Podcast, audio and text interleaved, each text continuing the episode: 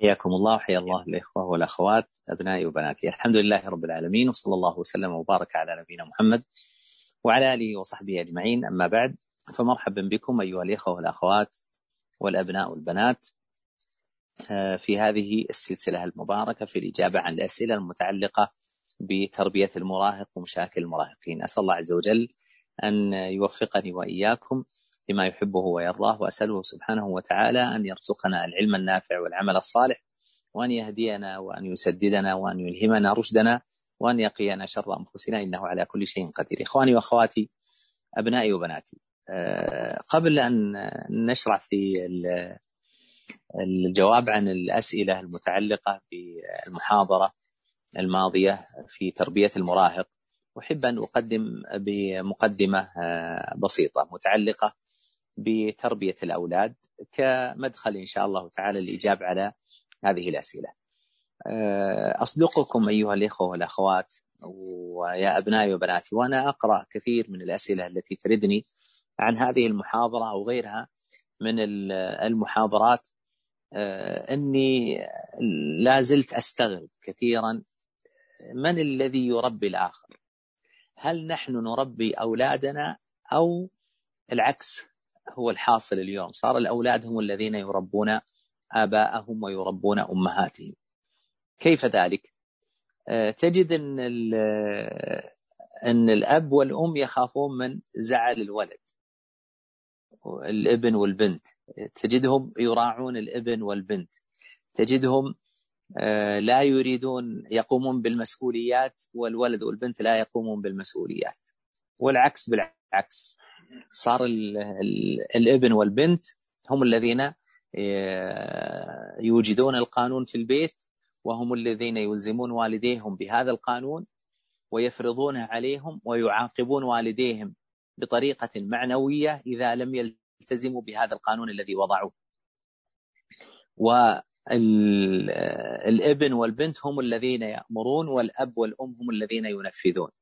يعني أصدقكم آه، يا إخواني وأخواتي أن صرنا في حالة عجيبة وغريبة والسبب والذي لا إله غيره يا إخواني وأخواتي. السبب هو تقصير الآباء والأمهات في تربية أولادهم. السبب الأخطاء المنهجية الأخطاء المفصلية في تربية الأولاد. سببت مثل هذه الظاهرة اليوم.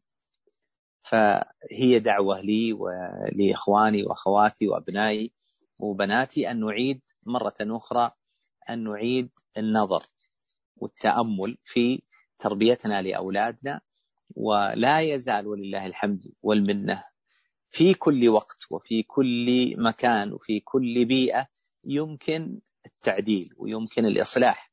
قال الله عز وجل والذين جاهدوا فينا لنهدينهم سبلنا. فمهما حصل منا من تقصير في الماضي يمكن أول شيء أن نوقف التقصير ونوقف نوقف الخطأ ونوقف الزلل ونستبدل الخطأ والزلل بالصواب وبالحق.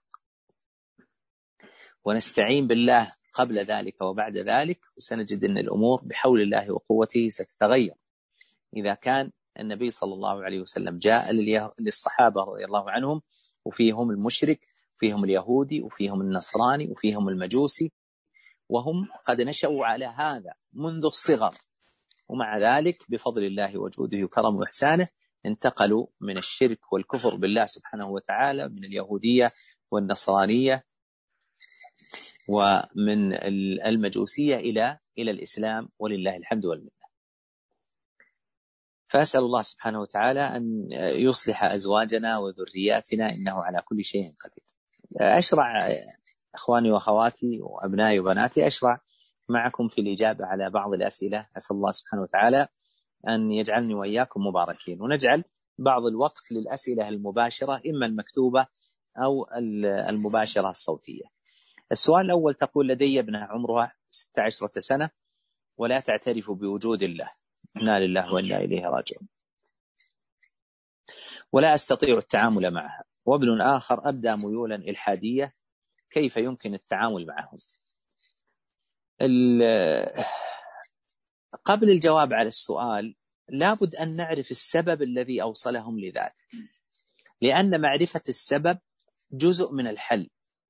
ما الذي جعل البنت تصل إلى الإلحاد؟ ما الذي جعل الولد يصل إلى الميول الإلحادية؟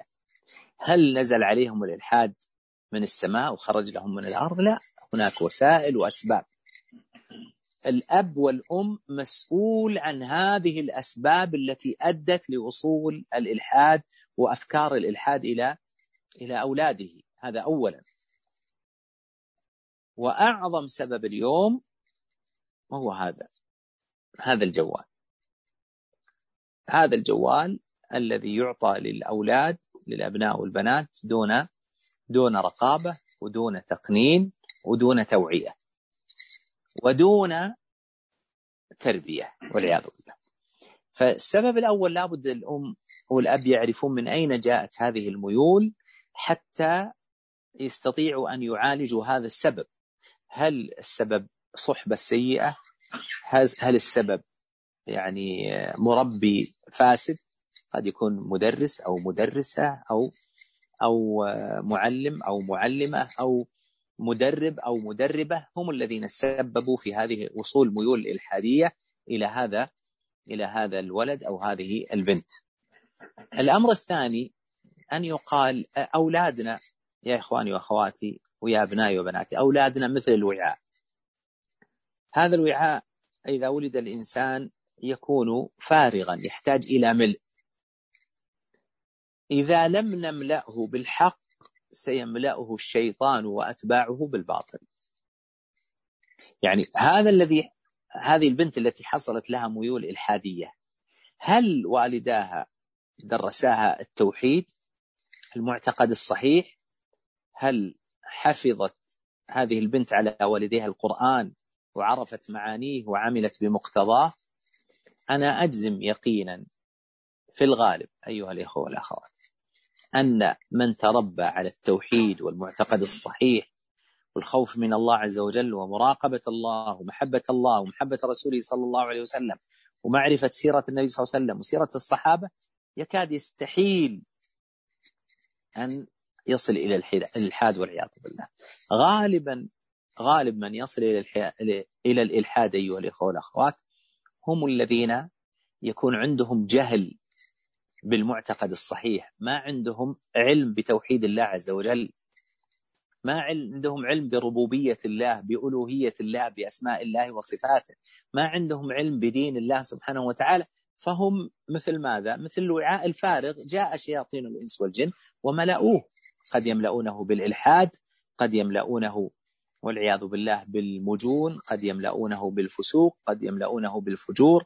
قد يملؤونه ببغض الدين والعياذ بالله. قد يملؤونه بأديان أخرى مو بشرط الإلحاد. اليوم هناك دعوات للتنصير. ورأينا من أبناء المسلمين من انتقل من الإسلام إلى النصرانية. فالأمر الثاني الذي لابد أن نعرفه لماذا امتلأت قلوب وعقول هؤلاء الأولاد بالإلحاد؟ هل نحن مقصرون في ملء قلوبهم وعقولهم بالتوحيد والمعتقد الصحيح؟ إن كان الأمر كذلك لابد من تدارك ما فات. طيب كيف يمكن تدارك ما فات؟ أول أمر وأعيد وأكرر يا إخواني وأخواتي التعلق بالله عز وجل. مهما بلغ أولادك من البعد عن الله عز وجل والبعد عن دين الله سبحانه وتعالى فينبغي أن تعلم أن قلوبهم بين أصبعين من أصابع الرحمن يقلبها كيف شاء. ويستطيع الله عز وجل في طرفة عين. يقول للشيء كن فيكون فتنقلب قلوبهم من الكفر إلى الإيمان من الشرك إلى التوحيد من الإلحاد إلى اليقين بالله سبحانه وتعالى. فالله الله الدعاء الدعاء الدعاء. كم من إنسان ضال كافر مشرك بدعوة استجابها الله عز وجل قلبه إلى أن جعله الله عز وجل من المؤمنين. فأول سبب هو دعاء الله عز وجل. السبب الثاني التوبة من التقصير يا أخواني وأخواتي. التقصير في تربية الأولاد ذنب عظيم يحتاج إلى توبة. تريد أن يستقيم أولادك بعد تقصيرك تب إلى الله عز وجل. فيما بينك وبين الله عز وجل قل يا رب إني تبت. وهذا الجواب شامل لكل الأسئلة التي ستأتي. الدعاء التوبة. فيما يتعلق بهذا السؤال خصوصا لابد من أن يكون الدعوة إليهم برفق ولين. يعني لا يتصور الأب أو يتصور الأم أن أصحاب الأفكار الإلحادية أنه بالضرب بيصير مؤمن أنه بالهجر بيكون موقن. أنه بالغلظة والشدة أنه سيرجع إلى الدين. هذا يستحيل. لابد من رفق ولين مع هؤلاء الذين ضلوا عن الطريق حتى ولو كانوا وصلوا إلى مراحل ماذا متقدمة في الضلال والعياذ بالله. يعني هل تتصور أن ولدك إذا استخدمت معه الشدة وهو يحمل أفكار إلحادية وهو قد بلغ المراهقة أو ما هو ما بعد المراهقة في الجامعة وما بعد الجامعة أنه ممكن بالشدة يتركها بالعكس قد يزداد توغلا في ذلك من باب ماذا؟ يصير بدل القناعة يصير العناد والعياذ بالله. قال الله عز وجل فبما رحمة من الله لنت لهم ولو كنت فظا غليظ القلب لانفضوا من حولك. فلا بد من الرفق واللين مع هؤلاء. وإعادة ماذا؟ العلاقات العاطفية علاقة الأب مع أولاده والأم مع أولادها التي تغمرهم بالمحبة والمودة والرحمة. الأمر الذي يلي فيما يتعلق بالأفكار الإلحادية احذر أنك تدخل معهم في نقاش وأنت لا تحسن النقاش. يعني بعض الآباء والأمهات حينما يرى أن أولاده عندهم أفكار إلحادية يتحمس ويدخل معهم في نقاش. وهو لا يحسن النقاش ولا يعرف هذه الشبه ويكون الولد والبنت أو الابن أو البنت قد جاءوا بهذه الشبه من من مردة شياطين الإنس والجن تلقوها عنهم. فيأتي ويحاول أن يدخل معهم في نقاش وهو لا يحسن النقاش ولا يعرف أن يجيب عن هذه الحجج. ما الذي يحدث؟ يحدث أمر عكسي.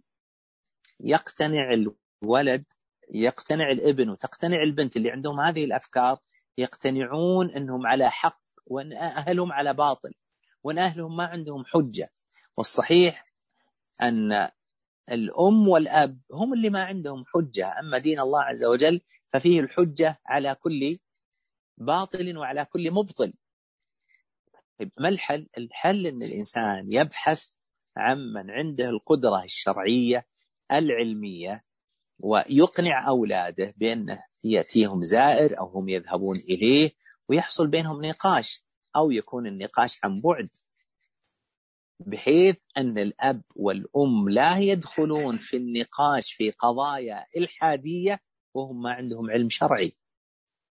والسلف رحمهم الله تعالى حذروا من الدخول مع المخالفين في نقاش والإنسان ما عنده علم فيجب على الأب ويجب على الأم عرض هؤلاء الأبناء على مختص متعلق بالعلم الشرعي العلم ما يتعلق بقضايا الإلحاد للإجابة عن مثل هذه الشبهات.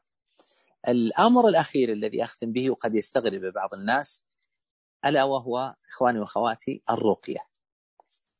يعني كثير من الناس الذين يصابون بمثل هذه الأفكار يكون سبب إصابتهم بهذه الأفكار قد أحيانا يكون بالسحر قد يكون أحيانا بالعين أو الحسد وقد أحيانا يكون من تلبس الشياطين. مو بكل الحالات أنا لا أقول كل الحالات. فتوجد حالات وأعرف بعض الحالات بسبب ذلك.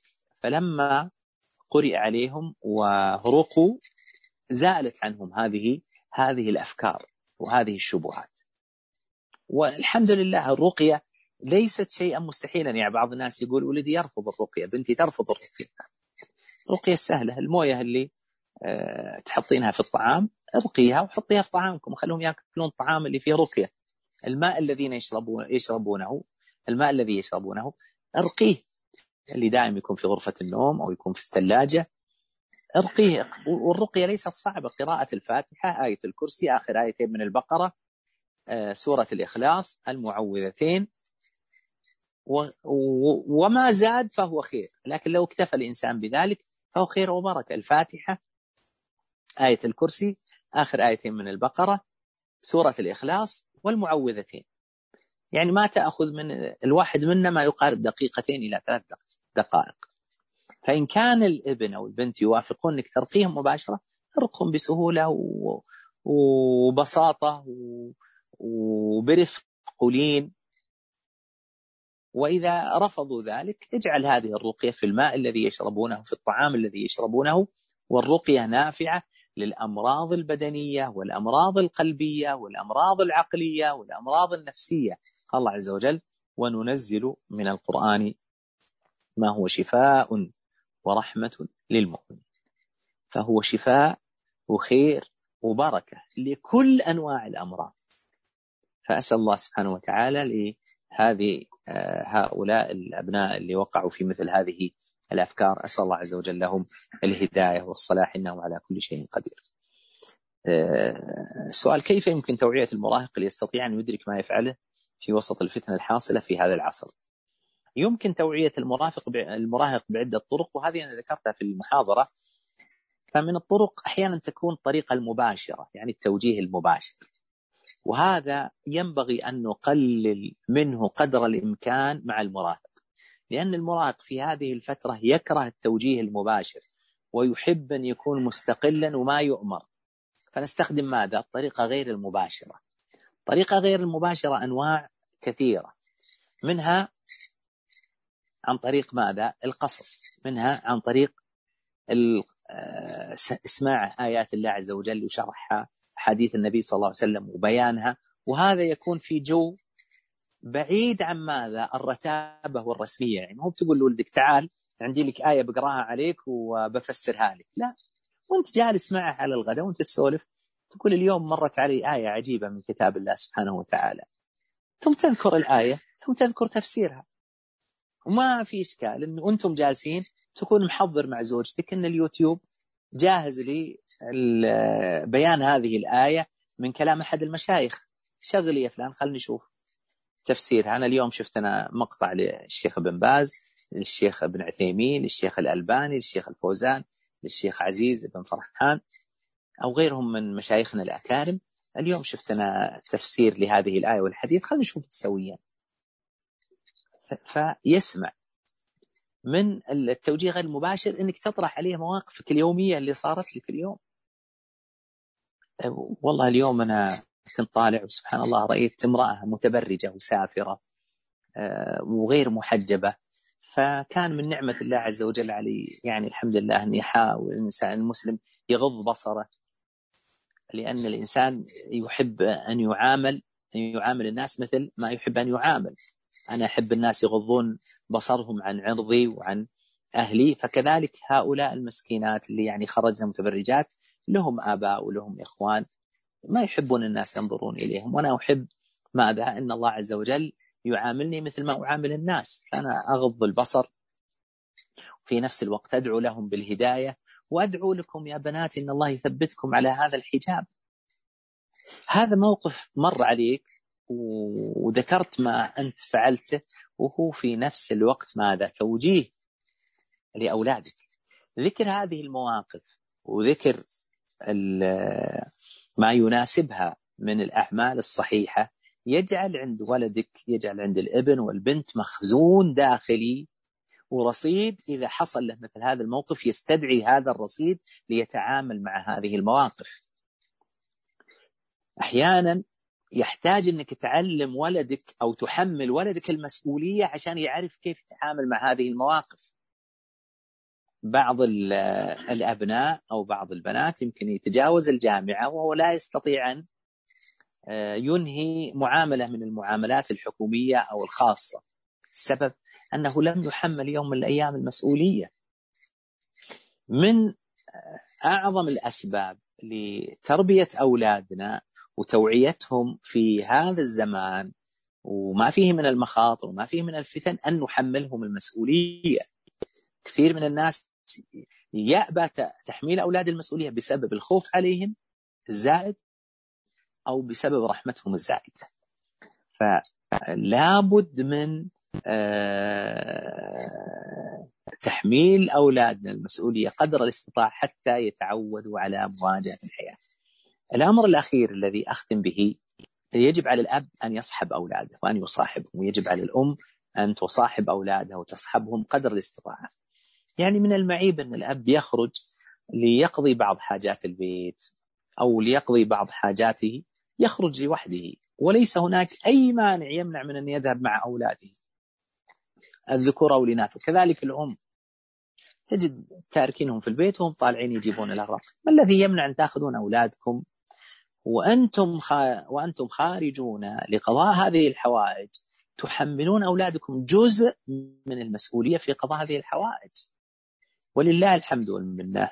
مما من الله عز وجل به علي إني عودت الأولاد منذ الصغر على أني أن حوائج البيت هم الذين يقومون بها الصغار والكبار. كل إنسان مسؤول عن أموره وكل إنسان آه، أحمله المسؤولية بقدر استطاعته. عندي ولد عمره سبع سنوات وعندي ولد عمره 12 سنة وعندي ولد عمره 17 أو 16 سنة. آه، مع أن هناك فارق بينهم في العمر لكن أحيانا إذا خرجت تأخذهم الثلاثة وكل واحد منهم يكون مسؤول عن شيء. هذا مسؤول انه يشتري الشيء الفلاني والصغير مسؤول انه يشتري الشيء الفلاني والوسط مسؤول عن الشيء الفلاني. ولما تعود أخوهم الكبير صار الحين ياخذهم وهو اللي وهو الذي يقول لهم انت يا فلان افعل وانت يا فلان افعل.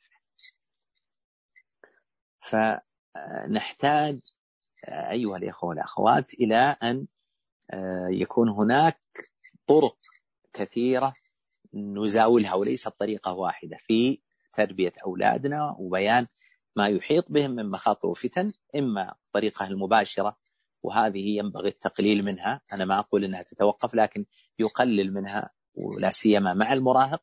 والطريقة الثانية غير غير المباشرة. أسأل الله عز وجل أن يصلح أزواجنا وذرياتنا. آه، تقول أو يقول السائل كيف أتعامل مع المراهق عندما يظهر عليه أنه يمارس العادة السرية؟ كيف أتصرف في تلك الحالة؟ وهل سيؤدي ذلك إلى حالة الإدمان؟ الجواب حينما يظهر على الولد أنه يمارس العادة السرية فهذا مثل السؤال السابق. هناك أسباب جعلت الولد يقع في العادة السرية.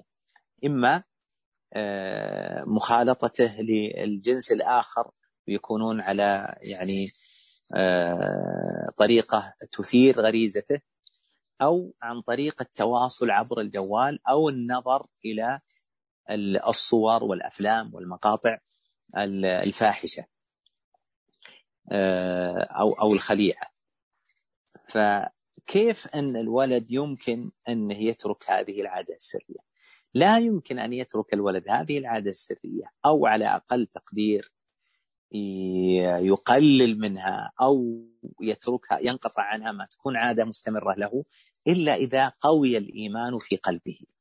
النبي صلى الله عليه وسلم قال: يا معشر الشباب من استطاع منكم الباءة فليتزوج.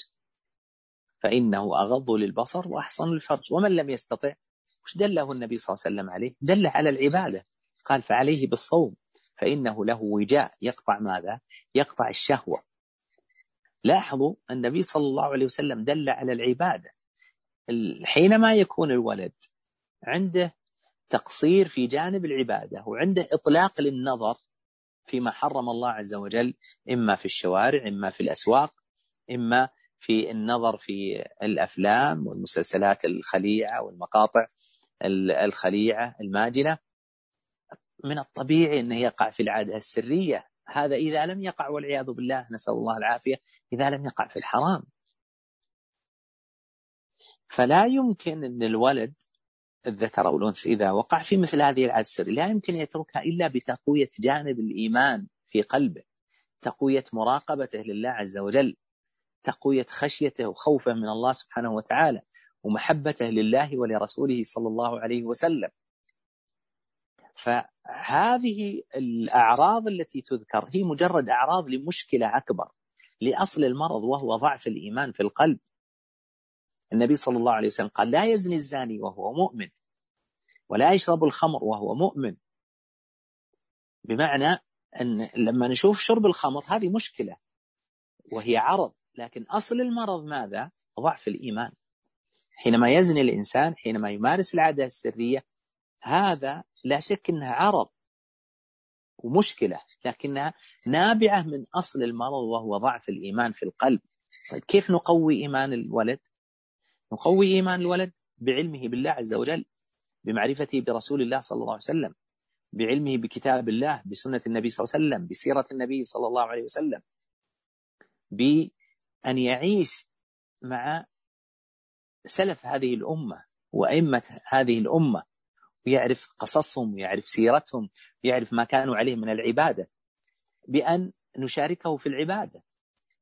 محافظة على الصلوات المحافظة على النوافل محافظة على الصيام وصيام النوافل الصدقة آه، زيارة القبور الصلاة على الجنائز زيارة المرضى بر الوالدين صلة الرحم بمعنى تقوية الجانب الإيماني والتعبدي والعقدي في الصدر في قلب في عقل هذا الشاب. هذا بإذن الله تعالى يعالج أصل المرض. فإذا عالجنا أصل المرض زال ماذا؟ زالت هذه الأعراض. مثل إنسان مصاب عافاني الله وإياكم بالإنفلونزا من أعراضها؟ الزكام وارتفاع درجة الحرارة وغيرها من الأعراض. طيب لو جبنا له مسكن وجبنا له آه، بخاخ للأنف نحن هنا ما عالجنا المرض عالجنا الأعراض. نحتاج أن نعالج أصل المرض. فإذا عالجنا أصل المرض وزال أصل المرض زالت الأعراض تبعا لذلك بإذن الله تعالى. آه، كيف أتعامل مع ابني المدخن مع العلم بأن عمره 15 سنة؟ الجواب أن المدخن من الأبناء أو البنات السبب في التدخين في الغالب في هذه العمر هو المحاكاة. وش معنى المحاكاة؟ يعني شاف من يرى أنه قدوة له أو يريد أن يكون مثله فصار يفعل مثل هذا الأمر. فمثلا قد يكون في البيت شخص يدخن الأب أو الأم أو الأخ الكبير. فيقوم الأولاد الصغار بمحاكاة من هو أكبر منهم. قد أحيانا يكون الابن أو البنت له صحبة. وهذه الصحبة يدخنون وهو يرى أنهم قدوة له يحب أنه يكون مثلهم. مع مرور الوقت يقع في التدخين. بل أنا رأيت يا أخواني وأخواتي بعض الشباب اللي تجاوزوا مرحلة المراهقة. يعني المفروض أنهم تجاوزوا مرحلة المراهقة في العشرينات وفي الثلاثينات. بعضهم لم يدخن إلا لما وصل الثلاثين. بسبب ماذا؟ بسبب أنه آه، عمل في مكان كان صحبته فيها من المدخنين. صاحبهم وجالسهم مع مرور الوقت وقع في التدخين مع أنه لم يدخن إلا لما قرب سن الثلاثين. والسبب مثل ما ذكرتكم أيها الأخوة والأخوات هو المحاكاة. طيب كيف أتعامل مع ابني المدخن؟ التعامل مع المدخن من الأبناء يمر بعبر عدة يعني وسائل أو عدة طرق. طبعا ما يحتاج نعيد في كل مرة الدعاء والتوبة من التقصير لأن مثل ما ذكرت لكم هذا ينطبق على جميع جميع الأسئلة التي بين أيدينا. آه، الولد المدخن أولا لابد أن ينظر الأب والأم. هل من المناسب مصارحته بأنه مدخن؟ أو محاولة علاجه دون كسر هذا الجدار اللي بينه وبين أهله لأن الابن الذي يدخن أحيانا يكون عنده جدار صلب يخاف منه وهو أن يطلع أهله على أنه يدخن وهذا يجعله ماذا؟ يجعله يتحرز يجعله يقلل يجعله ما يدخن في كل وقت يجعله ماذا؟ لا يجاهر بالتدخين فلا بد ينظر الأب والأم بروية وتفكر. هل لو أننا صارحناه سنكسر هذا الحاجز؟ وإذا كسر هذا الحاجز هل سيترتب عليه مفسدة أن يصير مجاهر بالتدخين والعياذ بالله أم لا؟ فلا بد من النظر في ذلك طيب إذا غلبنا وقلنا لا لا نريد أن نكسر هذا الحاجز. طيب هل نستسلم؟ لا. لابد أن يكون هناك طرف ثالث يساعدنا في العلاج. قد يكون هو المعلم قد يكون المعلمة قد يكون هو مدرس حلقة التحفيظ قد يكون أحد أصدقائه الصالحين قد يكون أحد الأعمام قد يكون أحد الخوال. بمعنى إذا رأينا أن هذا الحاجز لا نريد كسره حتى لا يسهل الأمر عند الولد أو لا يسهل الأمر عند الابن والبنت ونجعله بالعكس وسيلة لحظ الولد لترك هذا التدخين نقول له الآن هلك ما عرفوا ولو عرفوا أنت ما تدري وش سيحدث لهم. يعني هو دا يفكر في هذا الأمر ويجي خاله ويقول تصور بس أبوك وأمك لو عرفوا. وأنا عرفت وأنا جاي أساعدك يا ولدي. الأمر الثاني آه، ألا وهو البحث له عن صحبة. لا يمكن الابن الذي يدخن والبنت التي تدخن إذا كانت في صحبة جروهم إلى التدخين لا يمكن أن يتركوا التدخين مستحيل أن يتركوا التدخين وهم مع هذه الصحبة. لأن هذه الصحبة التي أوقعتهم في التدخين وجعلتهم يقعون في التدخين وقد كانوا غير مدخنين لاحظوا أسهل عليهم أن يعيدوهم إلى التدخين بعد أن دخنوا. يعني هذا صاحبه أوقع في التدخين لما لم يكن مدخنا.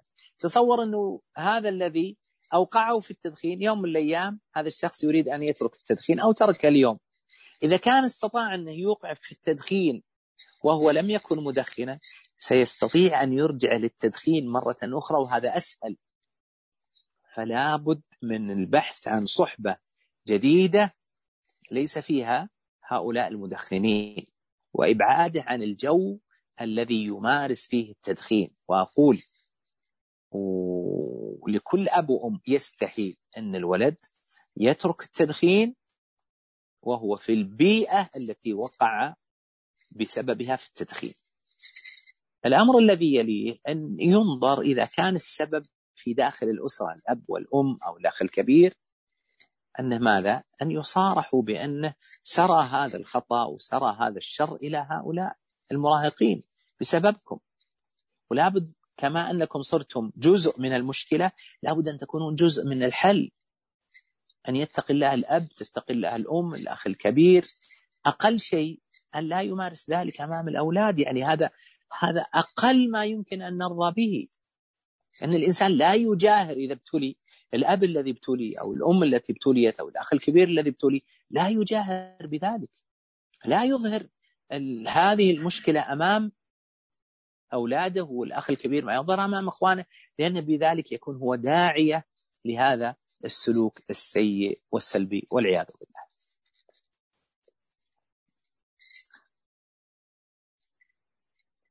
السؤال الذي يليه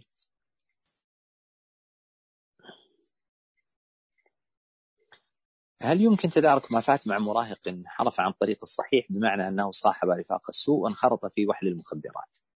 إنا لله وإنا إليه راجعون لا حول ولا قوة المخدرات مثل ما عبر السائل وحل إيش معنى الوحل؟ الوحل إنه بمجرد إنسان يضع رجليه ما يمر عليه وقت إلا وقد غرق في هذا الوحل. والوحل ليس مثل الماء إذا استطعت تسبح ممكن تطلع الوحل. ماء طين حتى لو أنك أفضل سباح في الدنيا ستغرق. ما يمكن أن الإنسان يخرج من الوحل إلا بمساعدة خارجية بعد توفيق الله سبحانه وتعالى. هل يمكن تدارك ما فات؟ نعم يمكن تدارك ما فات. الخمر كان مباحا في أول الإسلام حرمه الله ورسوله صلى الله عليه وسلم وكان من الصحابة من أدمن شرب الخمر. ومع ذلك ماذا؟ تاب الله عز وجل عليهم وتركوا الخمر. فالمخدرات صحيح إنها مشكلة كبيرة لكنها ليست مستحيل الحل بل يمكن حلها. أول أمر لابد أن يكون عندنا شجاعة في مواجهة هذا الأمر. لأن بعض الأباء والأمهات تغلبهم الرحمة والشفقة بالولد ويحاولوا أن ماذا؟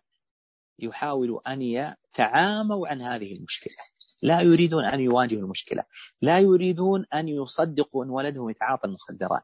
لا يخافون أن المجتمع يدري أن ولدهم يتعاطى المخدرات. ذلك يسكتون ويسترون على الولد من باب لا يدري أحد. طيب هل هذا حل؟ إذا لم يعلم المجتمع اليوم في أول الأمر سيعلم المجتمع بعد أن يتفاقم الأمر لأن صاحب المخدرات كل يوم يزداد انغماسا وغرقا في الوحل حتى يظهر هذا لكل أحد. في البداية ما يظهر ترى أمر المخدرات ما يظهر لأحد ثم يبدأ يظهر للقريبين. بعض الأقارب الأب والأم وأخوة أحيانا يقولون الناس وش بيقولون عنا لا استروا على الولد لا حد يدري ولا يعالجوا المشكلة. ويظل الولد يغرق وينغمس أكثر وأكثر حتى تفوح رائحته في المجتمع. حتى يظهر على سلوكه يظهر على بدنه يظهر على وجهه يظهر على أخلاقه يظهر على تعاملاته درجة أنه يصير يقع في السرقة يقع في الاختلاس آه، كل يوم صادم بالسيارة وهكذا تعرفون أعراض المخدرات مع مرور الوقت تظهر فلا بد يكون عند من ابتلي بولد ابن أو بنت وقعوا في المخدرات والعياذ يكون عندهم شجاعة في مواجهة المشكلة. الأمر الثاني أنه لابد من البحث عن علاج لهذا الولد. محاولة إقناعه بالعلاج.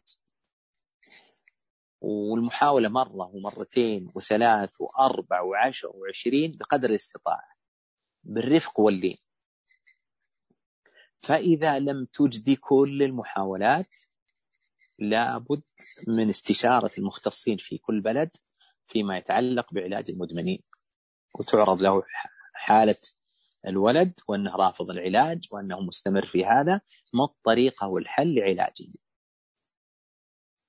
ستجدون بإذن الله تعالى عند المختصين متعلق بمكافحة المخدرات وعلاج المدمنين كيف يتعاملون مع هذه النوعيات التي ترفض العلاج أو ترفض الاستجابة للعلاج. أسأل الله عز وجل أن يعافيني وإياكم من كل سوء ومكروه. آه، ها هنا بعض الأسئلة المتعلقه بوسائل التواصل والألعاب الإلكترونية.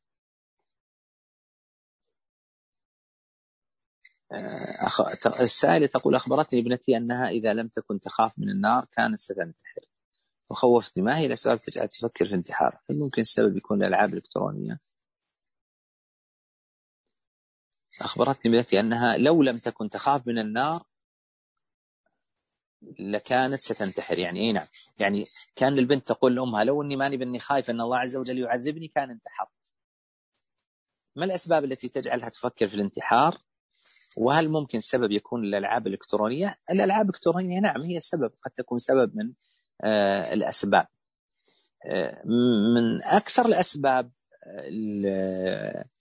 يعني لرواج فكرة الانتحار المسلسلات الأفلام مقاطع الفيديو الألعاب الإلكترونية التي تروج على أن الانتحار حل. هذه المقاطع الأفلام موجودة ومنتشرة ويتداولها كثير من الشباب أن الانتحار حل المشكلة. يعني كثير من الأفلام كثير من المسلسلات بطل الفيلم يقع في مشكلة عويصة. إيش يسوي؟ ينتحر. بطلة الفيلم أو المسلسل تقع في مشكلة ما لها تعتقد إن ما لها حل. وش يكون نهاية المسلسل والفيلم؟ إنها تنتحر. هذا يوجد في نفسية الشاب المسكين على أن الانتحار حل للخروج من المشكلة. والصحيح أن الانتحار هو هروب من مشكلة إلى مشكلة أعظم. أنت هربت من مشكلة مع البشر إلى مشكلة مع رب البشر سبحانه وتعالى والعياذ بالله. طيب كيف يمكن أن آه، نجعل أولادنا يعني يقاومون فكرة الانتحار؟ أولا ببيان أن الانتحار مو بحل. مو بصحيح. يعني هذا الذي آه، انتحر. ليش انتحر؟ قال أنا أفر من مشكلة. طيب فررت من هذه المشكلة. أنت تدري وش بتروح له؟ أنت رايح المشكلة أعظم. راح الألم أعظم راح الخوف أعظم راح النار أعظم. والعياذ بالله. وش تساوي مشكلة في الدنيا مع مشكلة في القبر أو مشكلة في الآخرة عند الله عز وجل في نار جهنم؟ نسأل الله السلامة والعافية. فلا بد من بيان أن الانتحار ليس حلا. الانتحار ماذا؟ مثل الذي يعني يريد أن يروى وهو عطشان يروح يشرب من البحر يزداد ماذا؟ يزداد عطشا والعياذ بالله. مثل عندنا مثل يريد أن آه، يداوي عينه فأعماها والعياذ بالله. الأمر الثاني تعليم أولادنا وإفهامهم كيف يتعاملون مع مشاكلهم الحياتية. لابد أن نعلم أولادنا كيف يتعاملون مع المشاكل كيف يستقبلون المشاكل. كيف يفهمون الحياة؟ أن الحياة من طبيعتها وجود المشاكل وجود الضغوطات وجود الفشل وجود الإخفاق. هذا من طبيعة الحياة. وأن الإنسان لابد يقابل هذا الفشل وهذا الإحباط وهذه المشاكل وهذه الضغوط وهذه المسؤوليات. لا يقابلها بالهروب وإنما يقابلها بماذا؟ يقابلها بالمواجهة يقابلها بالصبر يقابلها بالاستعانة بالله سبحانه وتعالى يقابلها بالتعلق بالله عز وجل. يقابلها بإحسان الظن بالله سبحانه وتعالى. يقابلها بماذا؟ يقابلها بأن ينظر إلى الجانب الإيجابي في المشاكل والمصائب والبلاءات فيها حسنات وفيها تكفير للسيئات وإن مع العسر يسرا إن مع العسر يسرا. من الأمور التي تساعد في ذلك أيها الإخوة والأخوات عدم تربية أولادنا بالدلال الزائد. والتدليع والدلع. حينما يكون الولد منذ أن نشأ مثل ما يقال وفي فمه ملعقة من ذهب. وكل آه، طلباته ملبات وكل ما يريد مجرد الإشارة يحصل له. وأبوه وأمه يحاولون أن يجعلوا عليه سياج كامل عن مواجهة الدنيا. مجرد بس تنفتح بس فتحة بسيطة في هذا السياج ويقابل الدنيا ما يتحمل يصير يفكر في الانتحار بسبب ماذا؟ بسبب أن والده ووالدته منعوه من ماذا؟ من المناعة الطبيعية في الحياة الآن نحن عندنا مناعة في أجسادنا مناعة طبيعية وأحيانا مناعة ماذا؟ مكتسبة عبر اللقاحات تجعل أجسامنا مقاومة للأمراض وهناك مناعة طبيعية. الشخص الذي أصيب بالمرض صار عنده مناعة طبيعية من هذه الأمراض صار عند جسده قوة. طيب صوروا شخص أهله حاطينه في غرفة ما يدخل عليه إلا هواء نقي وأكل صحي. بزعم منهم يخافون عليه. وظل على ذلك لين بلغ 20 سنة. يوم بلغ 20 سنة افتحوا له الباب وقالوا له اطلع. أول ما بيطلع في الشمس شو بيصير له؟ يمكن يموت. السبب ما عنده مناعة. جسمه ما تعود على ماذا؟ أنه يصاب بالأمراض وتكون عنده مناعة داخلية مناعة طبيعية. ولا عنده مناعة مكتسبة بسبب خوفه أبوه وأمه عليه. تماما كما يفعل كثير من الآباء والأمهات يجعلون على أولادهم سياج معنوي. كل طلباتهم لا يشعرونهم بالفشل. يحققون كل ما يريدون. لا يريدون أن يصاب يصابوا بأي نوع من الشدائد. ما حد يكلمهم ما حد يعنفهم ما حد يستخدم الحزم معهم. طيب يبقون على هذا السنوات. فجأة يواجهون الحياة بحقيقتها. ولا وحقيقتها المرة السوداء. إيش يسوي؟ على طول يفكر في الانتحار والعياذ بالله. فلا بد لكل واحد منا أن يقوم بما أوجب الله عز وجل عليه من مسؤولية في تربية أولاده. أنت جبت أولادك ذولي ها أنت مسؤول عنهم. مو بس تأكلهم وتشربهم وتسكنهم وتلبسهم لا. الأمر أعظم من ذلك. وسيسألك الله سبحانه وتعالى. يقول النبي صلى الله عليه وسلم ما من عبد يسترعيه الله رعية يموت يوم يموت وهو غاش لرعيته إلا حرم الله عليه الجنة. نسأل الله العافية. فأعظم الغش نأكلهم ونشربهم ونلبسهم ونسكنهم ولا نربيهم التربية الصحيحة. نسأل الله أن يصلح أزواجنا وذرياتنا إنه على كل شيء قدير. وآخر دعوانا الحمد لله رب العالمين. صلى الله وسلم وبارك على نبينا محمد وعلى آله وصحبه أجمعين. أترك ما بقي من الوقت للإجابة على الأسئلة. بقي من الوقت ما يقارب عشر دقائق. جزاك الله خير شيخ الله يبارك فيكم الله يجزيكم خير شيخنا في سؤال من يقول إذا وصل الابن إلى سن البلوغ والاعتماد على النفس في أمور حياته كحصوله على عمل وغيره هل ينتهي هنا دور الوالدين في التربية أو المسؤولية بصفة عامة؟ الجواب لا. لا ينتهي دور التربية حتى يفارق المربي أو المتربي الحياة. ستظل أيها الأب وستظلين أيتها الأم لكم دور التربية إلى أن تفارقوا الحياة أو لا قدر الله يفارق الولد الحياة. لماذا؟ لأننا كمسلمين مأمورين بالأمر بالمعروف والنهي عن المنكر. مأمورين بالنصيحة مأمورين بالدعوة. وأولى الناس بالأمر بالمعروف والنهي عن المنكر والنصيحة والدعوة هم أولادنا. يعني تصور واحد يقول والله خلاص ولدي صار 24 سنة توقف تربية يعني لو شوفه غلطان ويدخن ما عليه منه كيفه؟ إنما الناس في بداية الغرب إذا بلغ الواحد 18 سنة انتهت مسؤولية الأب والأم. لا أنت ستظل مسؤول عن أولادك ما استطعت إلى ذلك سبيلا.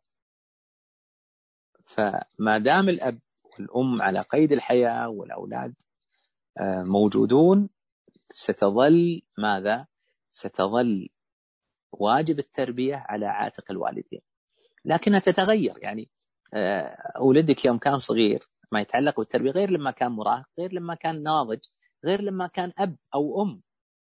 يعني الولد الابن يأتي لأبيه ويقول يا أبوي أنا تزوجت وزوجتي والله بيني وبينها مشاكل. فيأتي ويعلمه بعض القواعد هذه تربية مع إنه متزوج. يكبر شوي يجي لعيال يقول يا أبوي أنا والله عندي ولدي فلان. مشغلني وش أسوي يا أبوي؟ فيعلمه أبوه. وهكذا البنت مع أبيها ومع أمها. بمعنى ان ما ليس هناك وقت تتوقف فيه التربية حتى يفارق الإنسان هذه الحياة. نعم.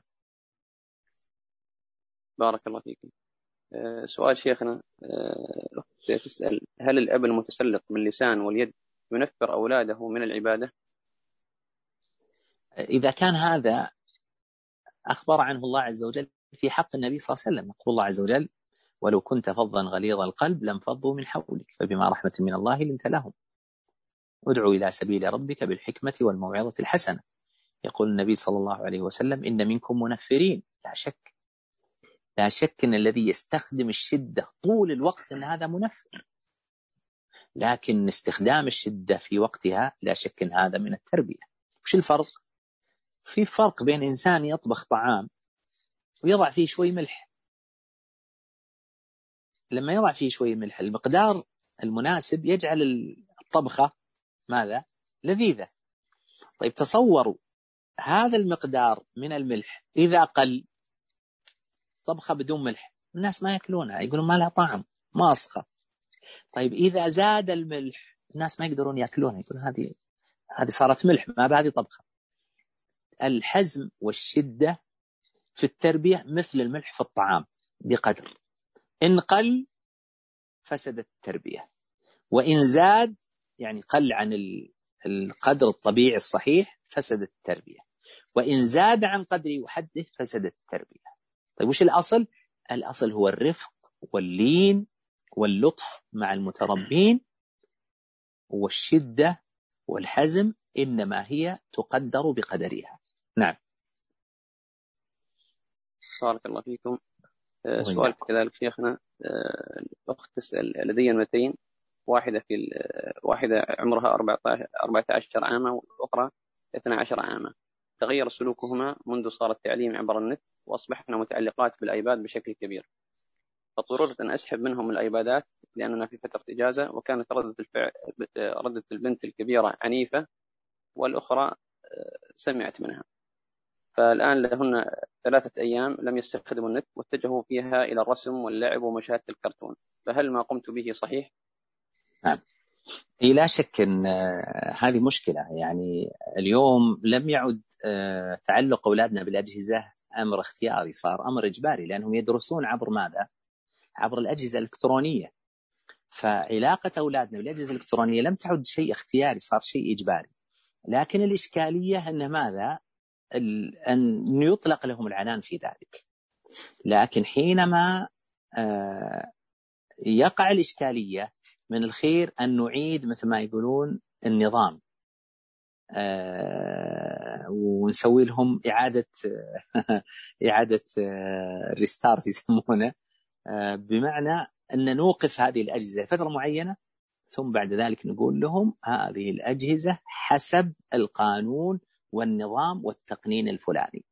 فالذي أحسنت فيه المرأة طبيعي بعض الناس ما يبي ردة فعل من عياله. لا خلهم بيزعلون بيعصبون بيضيقون لكن خليك ثابت. ثم بعد ذلك ستجدهم هم يبحثون عن حل.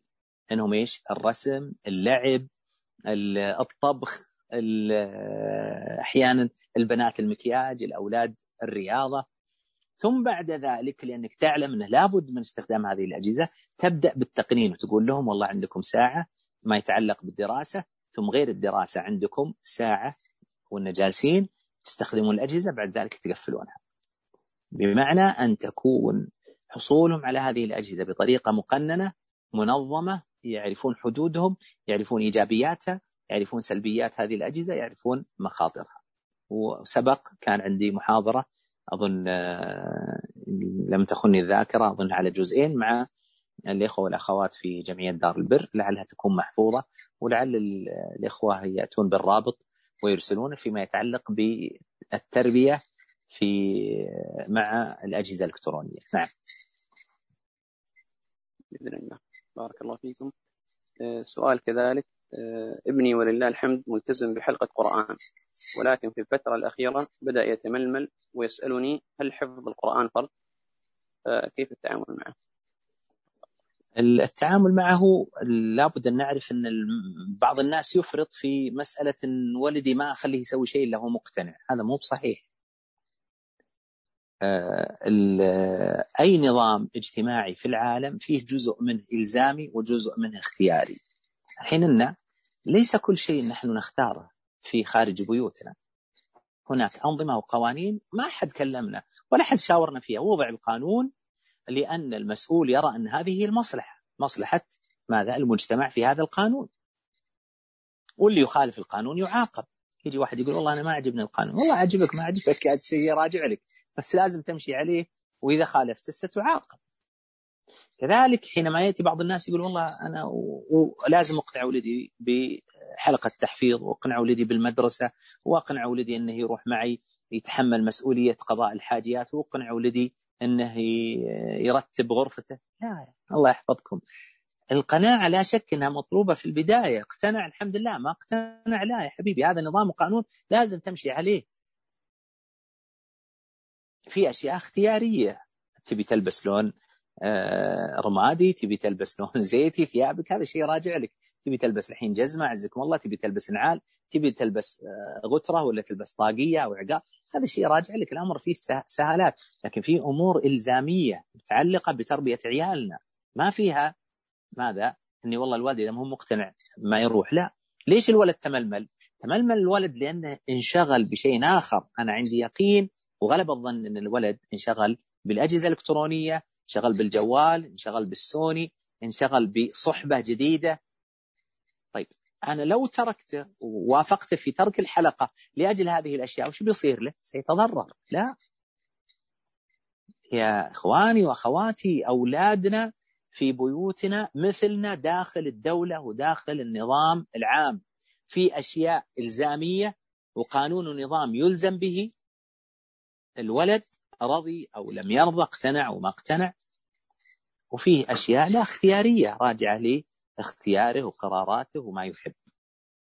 فإذا كان الوقت ململ حاول بالتحفيز بالهدية بالتحفيز المعنوي بالتحفيز المادي آه، بأنك تجعله آه، يحصل على ما يريد عبر ما تريد.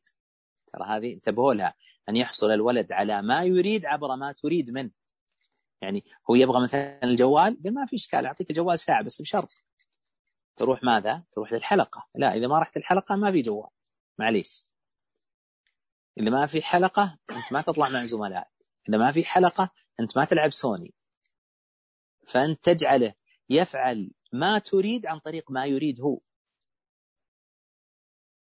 وهذا شيء كثير ما يغفل عن كثير من الناس إحدى الأخوات قبل فترة رأيت رأيتها يعني قاعدة تحاول في ولدها قلت إيش الحين؟ قالت والله خاف يزعل كم عمره؟ خمس سنوات قلت يزعل أنت الحين قاعدة تحاولين فيه في شيء في مصلحته قالت إيه؟ طيب يزعل ولا ما يزعل؟ لا شك إن ما نبي عيالنا يزعلون لكن افرض إن الذي في مصلحته بيزعله خليه يزعل يعني الطفل أبو سنتين اللي يرفض الدواء اللي يرفض يشرب العلاج إنه وش نسوي فيه؟ عليه حرارة واصلة 39 وش نسوي فيه؟ نغصب على العلاج. رفض يأخذ الإبرة نعطيه الإبرة. وندري ويجلس يبكي. لأن فيها مصلحته وهو لا يقدر مصلحته لا يزال طفلا صغيرا. فكذلك ما يتعلق بتربية أولادنا لابد أن نفرق بين الأمور الإلزامية التي فيها مصلحتها وتركها في فساد في دينهم أو دنياهم وبين الأمور الاختيارية التي ليس فيها فساد لا في دينهم ولا في دنياهم ولا تخالف ولله الحمد العرف والعيب. نعم. لعل في هذا القدر كفاية لأن انتهينا الساعة تماما.